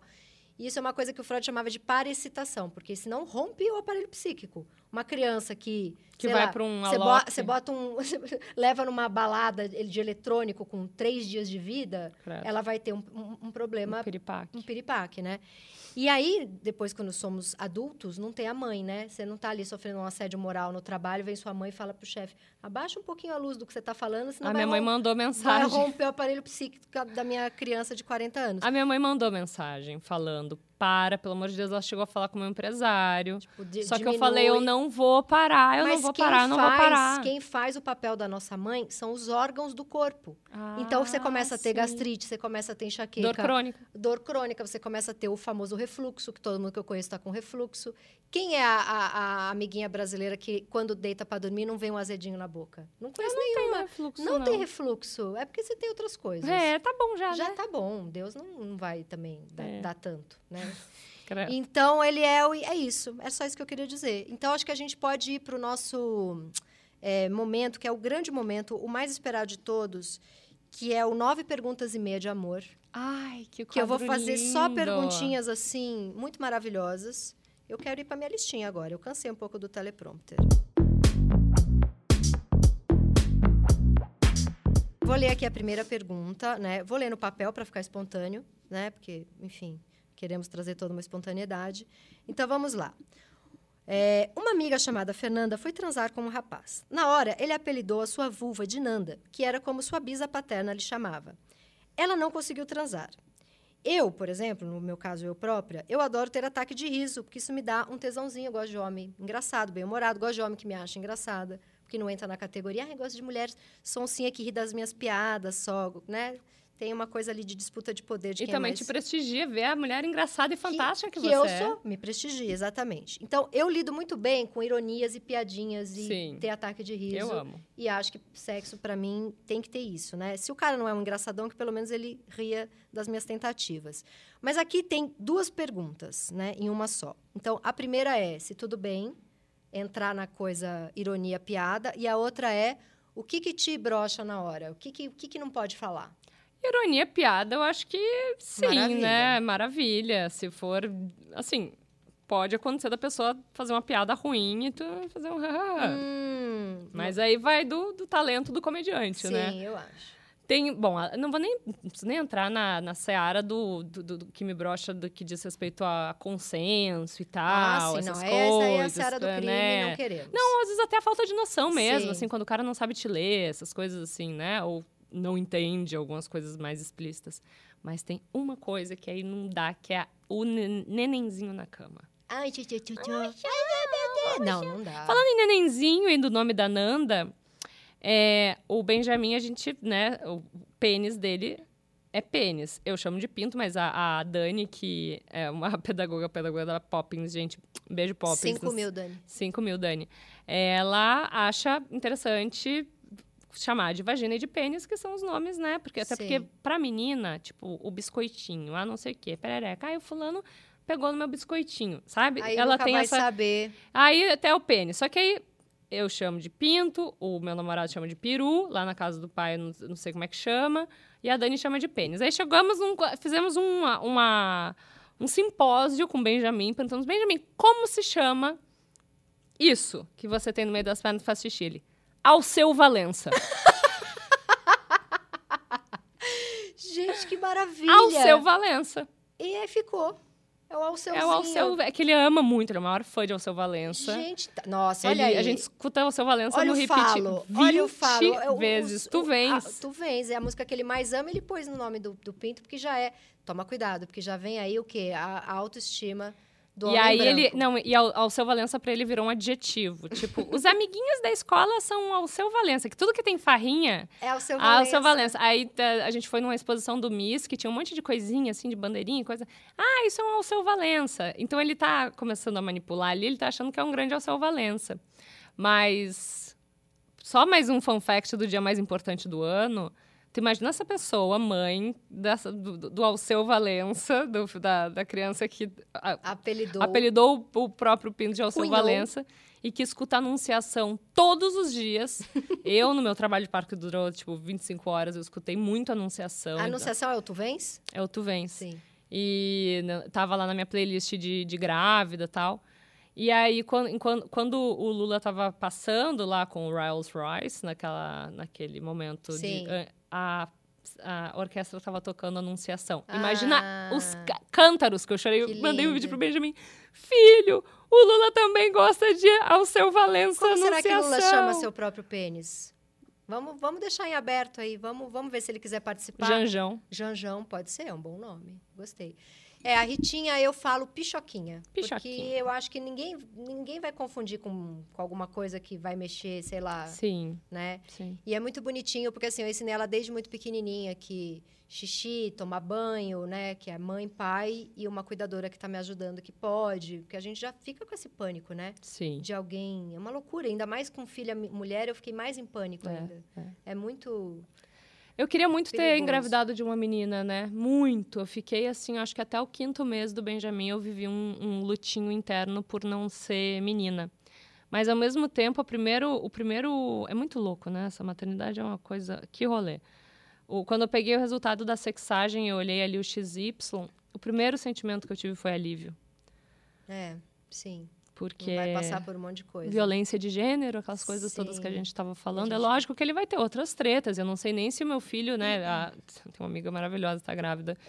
E, ah, menino, menina, ah, esse, esse tipo de coisa a gente descobre só mês depois dos 15, dependendo, né? Tipo, Laerte foi depois dos 60. Sim. Ah, não sei o que, que vai. Se o Ben- Benjamin vai ser um homem cis, hétero, bi, sei lá. Acho que na, quando eles forem mais velhos, esse tipo de coisa vai ser tipo, ai, mãe, sério que vocês falavam disso? Sério? É. né? Eles vão, não vai nem mais ser assunto. Sim. Até porque eles vão tá- ter que lidar com coisas um pouco mais graves, tipo filha- cataclisma climático. É, tipo, mamãe, é, não tem água para eu beber. Ninguém vai estar preocupado se, né, É. se de ficar discutindo o menino veste azul, menina veste rosa. Exatamente. Talvez não tenha água para a gente tomar banho, beber, enfim. Mas vamos aqui para, para a segunda pergunta. Se tiver amado um filme...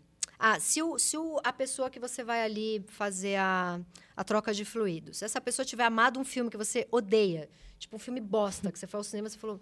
Cara, como é que alguém comete esse filme? A pessoa não fez o filme, ela cometeu. Comete esse filme. E aí tá ali um climinha, assim, ai, nossa, esse cara é muito gostosinho, acho que vai rolar, não sei o quê. E o cara fala, meu, é o filme da minha vida.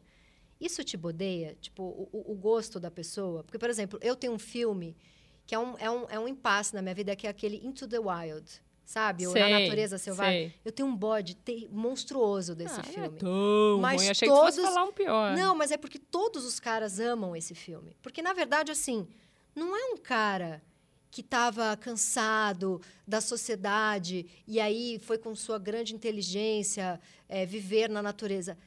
É menino que, na primeira oportunidade, com- comeu uma planta envenenada porque era burro, não estudou. Vai morar no meio da natureza e não estuda.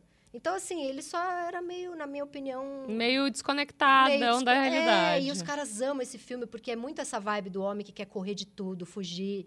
Então me irrita. Fala em tudo é wild? Não. É aqui, ó. É a vida real. Tá pagando os boletos? Não passarão. Não passarão em tudo é wild.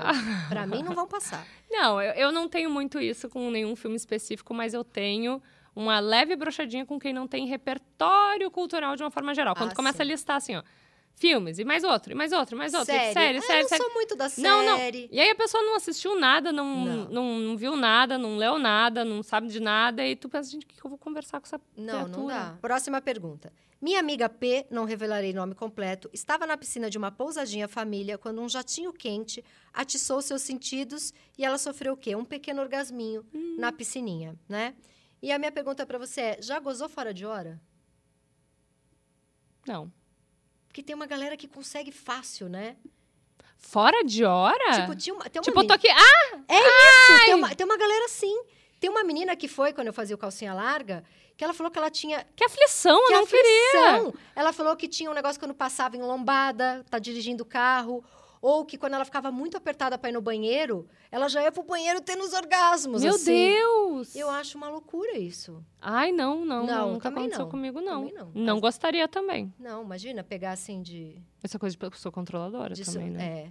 Tem uma galera que é, é, não sei, uma pele meio abraçada com a natureza. Eu não tenho essa pele fácil assim, não. Ah, eu acho que uma galera do Tantra que tem o negócio do orgasmo de platô também, não tem? Orgasmo de platô. Eu acho que é. Vive ali num orgasminho meio. Não, é, mas eu acho que o orgasmo de platô. Gente, Outra Carol coisa que eu- Teixeira não me cancele. Carol Teixeira, 5 mil reais. É, que é, tu, tu, tá- tu vai em busca do orgasmo de platô. Não é uma coisa assim. Tô aqui conversando com a Tati. No É. orgasmo de platô. De platô. Não, é uma luta para chegar nesse lugar, não é, não é, não é para ser fácil. Mas eu também acho assim muito livro para ler. Eu não vou ficar querendo, eu não quero ter. Outra coisa que eu não entendo, pessoa que na- durante o sexo goza duas, três vezes. Ah, eu entendo. Ah, você entende? Você tem isso? Tenho. Vamos conversar depois, então, porque para mim é uma coisa tão interestelar, E a segunda vez é geralmente muito melhor que a primeira. ma- melhor. Uhum. Olha lá. É, o, é o- a marca lá do que não podemos falar ainda, do seu namorado. já era. Não, já tava, já tinha. Já era. Uma pessoa, uma boa pessoa. Vamos pro próximo. Já curtiu, assim, quando tá muito apaixonada, aquela coisa do feromônio? É, aquele rapaz que chegou da academia, com aquele sovaquinho todo, todo no- na, teto- na testosterona. Sei. Gosta do cheirinho? Não, gostar não. Eu já passei por essa situação desse sujeito lá quando eu tinha. Não sei, eu era adolescente, um dos primeiros namorados. Ele vinha Voltou do jogo de, fu- de futebol de bicicleta e achou que era assim mesmo que eu deveria recebê-lo. Tu vens. E aí você falou pra ele, amigo, Colega, respeito, né? Respect. Não, eu dei uns abracinhos, beijinhos e tal, né? mas aquela, aquela coisa é assim, aquela cebola tinha- embaixo do braço. não, Não, mas é porque não, não precisa estar ou a caatinga maestra, suprema. Mas assim, aquela, aquele começo de caatinguinha, que ainda é só o cheirinho Ah, da não me importa, mas também não gosto. Não é uma grande fã. assim. Tá bom, legal. Vamos para a próxima. É, já participou assim de um negócio com mais pessoas, tipo uma surubinha, um homenagem e tal, e aí foi beber água, que eu vi que você gosta, pediu água nove vezes, atrasou nosso programa, Hum. e quando voltou, perdeu o lugar na suruba? Que eu tenho uma amiga que ela fala, eu fui para Portugal e perdi o lugar, porque ela fez a suruba em Portugal, e ela então ela faz essa ah, piada. pois é. Não, não, nunca aconteceu. Eu tenho. eu tenho poucas e boas, pouquíssimas mesmo, e boas histórias, assim, que envolvem mais de uma pessoa. Mas todas elas são meio cômicas, assim, né? Eu, não, eu acho, de verdade, o, o Ménage à Trois extremamente superestimado. Eu acho suruba, homenagem, ah, o sexo, o ser humano, tudo superestimado. O gostoso é dormir, O se- não é? eu acho que o- sim. A única coisa que realmente é tudo que dizem é dormir. O É. resto é legal. Você faz Não, pra- mas homenagem especificamente é bem superestimado. Eu acho, assim, não sei. Eu já fui coaching de suruba. Eu tava numa festa, eu tinha acabado de tomar um antidepressivo, eu tive uma virada maníaca medicamentosa, não sei o que, que foi, eu tava numa taradice louca. Eu botei todo mundo pra transar e fui embora, não fiz nada. Não- Ah, o Didi, o Didi F é assim já, inclusive. Foi, eu ele, ele é feliz MC de, ver. foda. Eu produzia suruba e fui embora. O Didi F, né? Beijo Didi F, 5 mil reais. 5 mil reais. Ele foi o mestre de cerimônias dessa, desse casal gen-. E foi isso, porque a gente não a gente se conhecia só por Não foi o Instagram. fotógrafo Alenero que apresentou vocês? Ah, Hã? não, que ele, você. Aleruaro. Aleruaro. De onde eu tirei? Alenero é o ator, gato. O Alexandre Nero. É. 5 mil reais. Não, Aleruaro, que faz aquelas fotos num fundo preto. Não, a gente já tava juntos já há bastante junto. tempo. É. O Didi sabia já que eu tinha ficado solteira, conheceu o Gentil no Rio, o Gentil estava morando no Rio, estava solteiro Olhou e também. falou, "Ô, Orna, Não, sabe o que, que ele falou? Numa mesa? Olha que coisa. Primeiro que Gentil se chama Gentil Nascimento e o curso que eu fiz com Mari Muradas se chama Gentle Birth.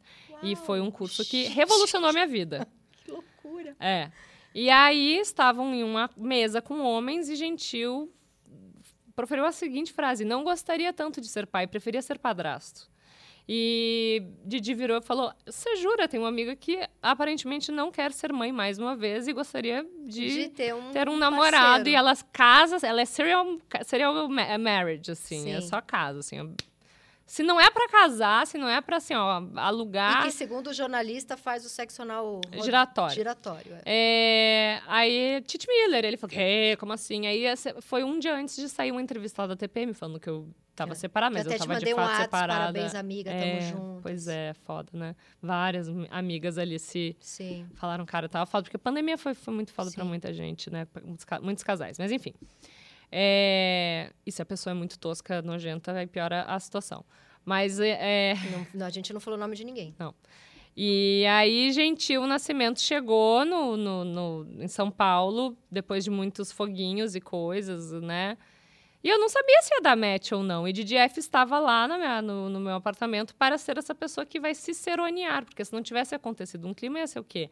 Três pessoas que estavam lá tomando um vinho Sim. e conversando sobre coisas amenidades, tipo governo Bolsonaro, tragédia, pandemia, que era só o que a gente conversava naquela época. E Didi fez esse serviço aí que você faz. Eu acho um excelente job. Ele botou vocês pra transar e foi embora. Exato, ele faz isso com um monte de gente. É Olha, se meu namoro der errado, eu vou. Ele, ele é um Bumble mais personalizado. Ele é o ele é o ministro do namoro. Maravilhoso. Já tentou comer cu de hétero progressista e mandou um textão quando ele deu um pula pirata? Não, nunca Eu tenho uma amiga, Manuela Cantuária, maravilhosa, é. escreve para Folha, é roteirista.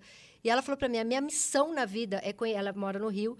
Ela falou: eu vou na balada, eu vejo aquele cara carioca que é o fake progressista. Uhum. Eu, eu, a minha missão é comer o cu dele. Eu tenho, assim, ó, a, a bandeira mesmo, que eu acho que é a revolução patriarcal, assim, e do capitalismo. Ó, olha, olha lá, vamos profundo. Acho, Começa eu... no cu do homem hétero. Eu acho que tá ali, tá tudo ali. Tá tudo ali. Inclusive, já pega a bandeira e já começa a desbravar. Eu acho. Ai, Tati. Eu acho. Eu, eu nunca tentei por preguiça. O mesmo. Gentil, ele sempre fala antes de eu sair da, pra, pra dar alguma entrevista, ele sempre fala: tenta, tenta não falar muito do meu cu, por favor. Maravilhoso. É, já usou ciúme na cama como um estimulante? Porque isso foi uma dica que um amigo me deu. Eu bati aqui no fake microfone, que ninguém pode ver. É, porque assim, eu era muito ciumenta, até os 30 e alguma coisa. Sou touro com Ares e gêmeos. E filha hum. única. E fui neta única.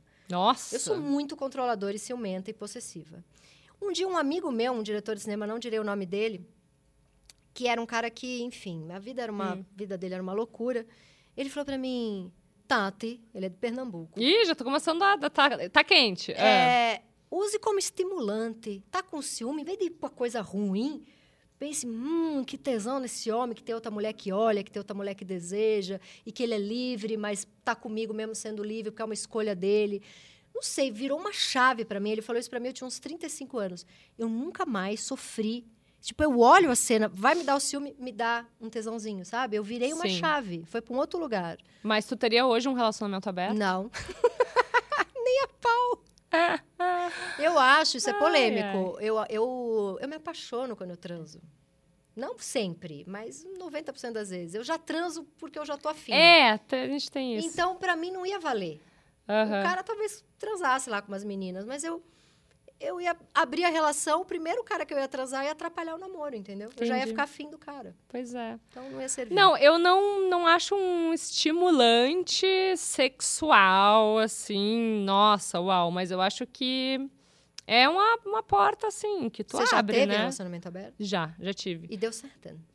Assim, momentos, né? É, é, como qualquer relacionamento, ele é complexo. Sim. É, dá trabalho ter um relacionamento aberto. Eu tenho um grande amigo gay, casado com um homem. Eles abriram a relação com uma semana de namoro. E a diversão deles, fim de semana, estão lá meio entediados. Ah, vamos entrar no Grindr. Ai, vamos chamar isso pra vir aqui. Ai, meus amigos gays fazem isso. Eles se divertem, se divertem. não tem ciúme. Tá tipo sei lá. Tá, Dá tudo certo. A vida é um grande iFood, eles estão sempre escolhendo um doce, assim, é uma, uma grande alegria. Eu não é. ia conseguir. Não, assim, eu não tenho ciúme, assim, eu não sou. Lógico, eu tenho ciúme, mas eu não sou uma ciumenta. Não, eu não sou uma pessoa ciumenta. Porque a gente também gosta muito de trabalhar, né? Não dá tempo de ter esse ciúme, ficar stalkeando a pessoa. Nossa, não, isso acho que eu não faço desde sei lá quando. Mas assim. É... Eu não tenho agenda para stalkear. O fato da, da, de olhar a pessoa e ela. Mas isso tem que ser uma via de mão dupla. E ela me olhar também como uma pessoa que é livre para ir e voltar e não sei o quê. E e ter uma, um relacionamento que pode ser reconfigurado Sim. Eh, de tempos em tempos, é, para mim é um estimulante, um cara uh, poder isso ser uma possibilidade. Hoje eu vi um relacionamento monogâmico sem prazo de validade. Mas não sei se eu. Gente, se daqui 10 anos quiser. Até menos.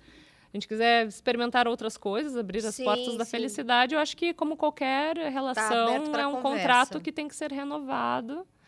Tipo a Globo, anual, assim. Muito bom. Mais uma pergunta muito romântica. É, pum de chana, já rolou? Então. Cara, é- tem alguém que não rolou? Sempre, né? Quer dizer, sempre não, mas já rolou. L- Tem posições que é praticamente impossível, que não Impossível. olhe. E aí, dão risada. Ai, a gente já tá com. Depois passou dos 30, tem alguém que acha que isso é uma questão. sim. até porque o que barulho que é a gente- totalmente diferente. E é muito bom que depois de uma certa, É certa idade, é um jeito ruim de falar. Mas, assim, tem uma coisa de... é Foda-se, né? É bem isso. Mas assim. eu acho que não é certa idade, porque a gente não tá muito ligado, mas as menininhas aí de 18, 19 anos Tão já estão um também. Nossa, estão dando nó na gente. Sim. Elas também estão. Foda-se, pun- pundichana. E os parceiros, companheiros delas. E tinha uma, e tem uma coisa assim de hoje em dia é muito evidente o que eu não tô afim. E eu fico pensando, eu queria voltar no tempo quando eu tinha 20 ou early 30 e falar, Pra quê, pra né? que vai sair com esse cara? Não Tava querendo provar o quê pra tava quem? querendo provar o que pra quem? Exatamente. É, pelo de uma cor diferente no sabonete do cara. É da vida ou da merda? Pelo em sabonete, de uma forma geral, eu já acho um pouco Mas de outra polêmico. cor, tipo assim, é o pentelho de outra mulher, entendeu? Tipo um, sei lá, um Nossa, eu não consigo imaginar essa situação. Primeiro que eu uso sabonete líquido. já pra Cara, ia ser. É que- É que dentro da minha configuração hoje, não não, vai rolar. tem como, assim, Sim. né? Não- Primeiro eu uso sabonete líquido, é a única resposta possível. Primeiro que eu uso sabonete líquido. Eu não consigo, não consegui elaborar, porque Eu eu, tô uma- tentando lembrar o que eu faria no caso de eu estar na casa de um cara que eu não mo- moro junto, Mas ou que é um namorinho junto. que tá ali meio começando. Coisa que não acontece tem mais de década, né? Ah, então, Eu tive, eu, eu estranharia. eu, eu tive estranharia. um namorado quando eu era mais nova e ele foi me buscar em casa. A gente já tava namorando, já, né? E ele foi me buscar em casa pra gente sair para jantar. E o banco do, do. Como chama? Da pessoa do lado, do passageiro, ele tava completamente deitado. Hum. Eu entrei, achei, entrei e fiquei meio assim, né? Falei, por que, que alguém deitou esse banco completamente? e a gente tinha vinte e poucos anos, aquela fase, sei lá, que você Sim, transa no carro, sei lá. sim. E aí, eu já achei aquilo meio estranho. Na hora que a gente chegou no restaurante, eu fui olhar para trás de mim, mas assim, tinha três fios de cabelo muito loiro. E eu, meu cabelo é castanho, e na época eu usava meu cabelo natural, que é enrolado aham. e bem castanho. Era um, um loirão reto, assim, sabe? Puts. Aí eu falei, o que, que é isso? Ele falou, como assim? Eu falei, não, o banco já estava deitado. Aí tem esse cabelão loiro. Ele falou, nossa. Mas tu fez um CSI. É que eu sou tão desligada que eu não ia nem. Eu era. Quer nem dizer, eu era a louca de ficar vendo essas coisas. Hoje em É, dia eu não, ia tenho- me ligar, não nem no pentelho. Hoje em dia eu nem enxergo pra achar o cabelo. Porque assim, eu, eu fui pra, eu tô com 6 graus de, de, de óculos. Eu não ia. E, e eu nem tenho coluna pra saber se tá deitado, se tá. Eu já deito, já dói, eu falo, é a fibromialgia, não é a cadeira que tá ruim. Não é traição, Não é, é a dor traição. crônica. Mas só voltando pro pentelho, que pergunta bem elaborada, porque assim, existe um, um- um espectro de pantone, de pentelhos? Eu acho que não, a não ser que a pessoa seja muito É ruiva. verdade. É verdade Cadê o, o nosso é, A gente maravilhoso tem um maquiador muito ruivo que Tem como ele maquiou. mostrar rápido, super assediadora ah, sexual. Sexual. no meio do trabalho? Porque uma pessoa tem que ser muito ruiva ou muito loira, até porque É pensa- porque o pentelho, ele, é, preto. Ele é preto, é verdade. né? Ou seja, a pergunta foi muito ruim, na verdade. Não é que ela foi muito, muito elaborada, foi uma merda a pergunta. não sei, ela foi interessante. Ela foi estranha. é, né? é. Então tá.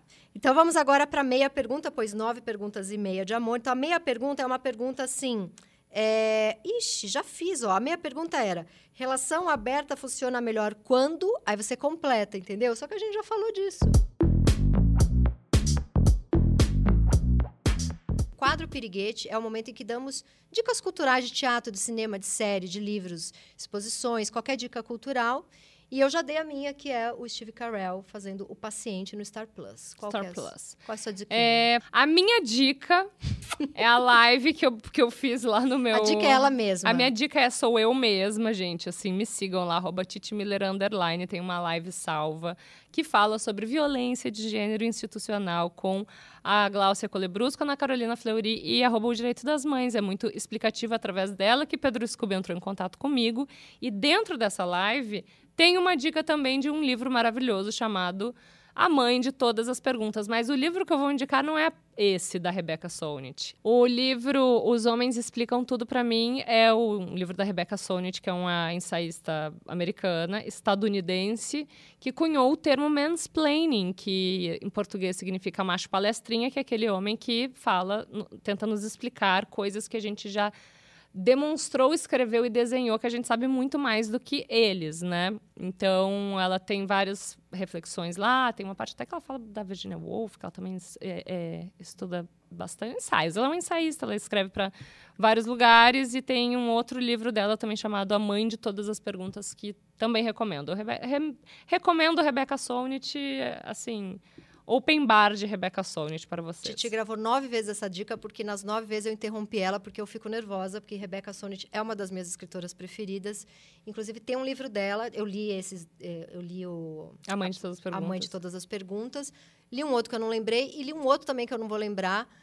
Ou seja, é baita dica, um atrás da outra, só baita não lembro. dica. Você bota aí Google, é, Rebecca Solnit, qualquer livro é bom, mas tem a autobiografia dela, que é maravilhosa também.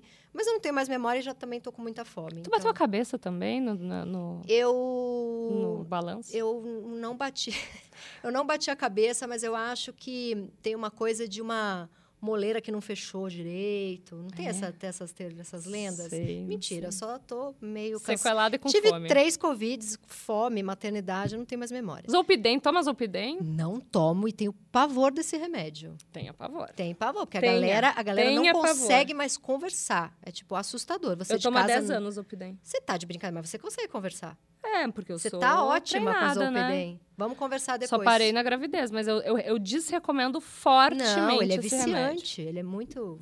É isso. É isso, gente. Obrigada, titia. Ah. Foi lindo. A gente já se despediu 16 vezes. Obrigada, gente. Que honra estar aqui, muito obrigada, gente. Me acompanhem aqui porque eu acabei de assinar um contrato no UOL, tá? Vou fazer Universo, uma... Universo. Universa. Vou fazer um programa aqui no Universa, vai ter o Comigo. programa é mentira, com a não- Mari não- Moon. A gente não assinou, mas vai assinar durante o almoço. Não, ó, hashtag vem aí vários. O programa, o, que, o primeiro de todos é o programa com a Mari Moon, que é um videocast também, que é um novo programa de televisão, É um né? novo. Quem assiste TV hoje Pô, em dia? quem vê TV? Ninguém vê TV. Só porque saiu, acabou de sair da Globo. É, né? as duas saíram. Tipo, foda-se a TV. Obrigada. É isso. Como encerra? Não sei encerrar. Beijo, gente. Obrigada, audiência. Se inscreve no canal. Patrocina! É. É isso.